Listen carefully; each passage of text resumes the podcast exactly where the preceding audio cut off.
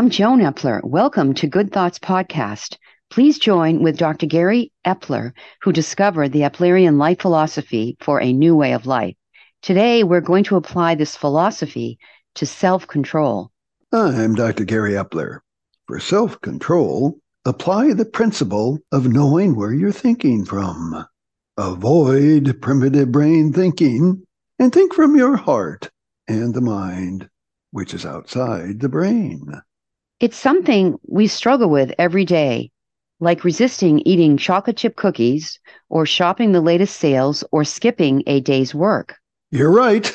Self control is the ability to manage our emotional response and behavior to impulses, temptations, and difficult situations. That's a big order. What happens if you don't control your impulses and temptations? Oh, everyone knows the answer to this. It may be a temporary lapse in judgment, or in the extreme, an out of control, life threatening situation. It's like the primitive brain takes over. What do you mean the primitive brain takes over? The primitive brain is the lower region and useful for instant responses to danger. But this is not the place for thinking.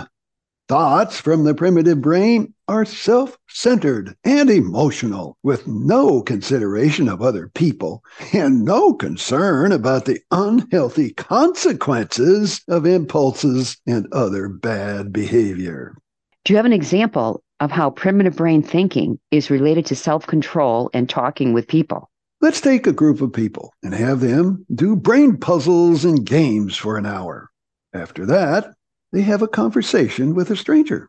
Half of this group does easy tasks, and the other half does extremely hard mental tasks. They use up all their primitive brain thinking energy. What happens when these two groups meet the stranger? Well, one group makes lifelong friends with that stranger.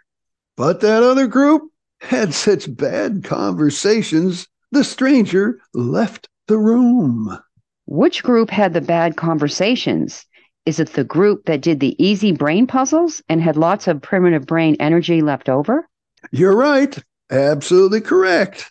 These people used primitive brain thinking. They didn't wear out of that energy doing those puzzles. They were too easy. So they had lots of primitive brain energy left and they used it. Either they tried so hard to be friends with the stranger that the stranger didn't even know who they were. They were acting, not being themselves. Or people use self centered primitive brain thinking, and that drove that stranger away. What about the group that didn't think from their primitive brain? Oh, that's the best group. They made lifelong friends with the stranger because they didn't have any primitive brain thinking. They thought from their heart with kindness and giving. And they thought from the mind with creativity to talk about common interests and improving people's lives. This applies to friends, romantic relationships, and business partners. For successful, close relationships, it's always about the other person. There's no place for selfish, self centered thinking from the primitive brain. How is this related to self control? Successful self control is learning to think from the heart with kindness to yourself and others, and thinking from the mind, which is outside the brain, with creativity to solve problems and help people. Mastering self control is thinking from your heart with kindness and giving. Do you have any closing comments? That's it. That's the answer. Mastering self control is thinking from your heart. Learn to avoid primitive brain, selfish thinking. Thinking from the primitive brain results in unhealthy and rude behavior. Think from the heart with kindness and the mind with creativity. This is human thinking.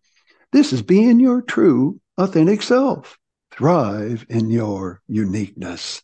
This is Joan Epler and Dr. Gary Epler closing this Good Thoughts podcast. Best wishes for good health and a great day.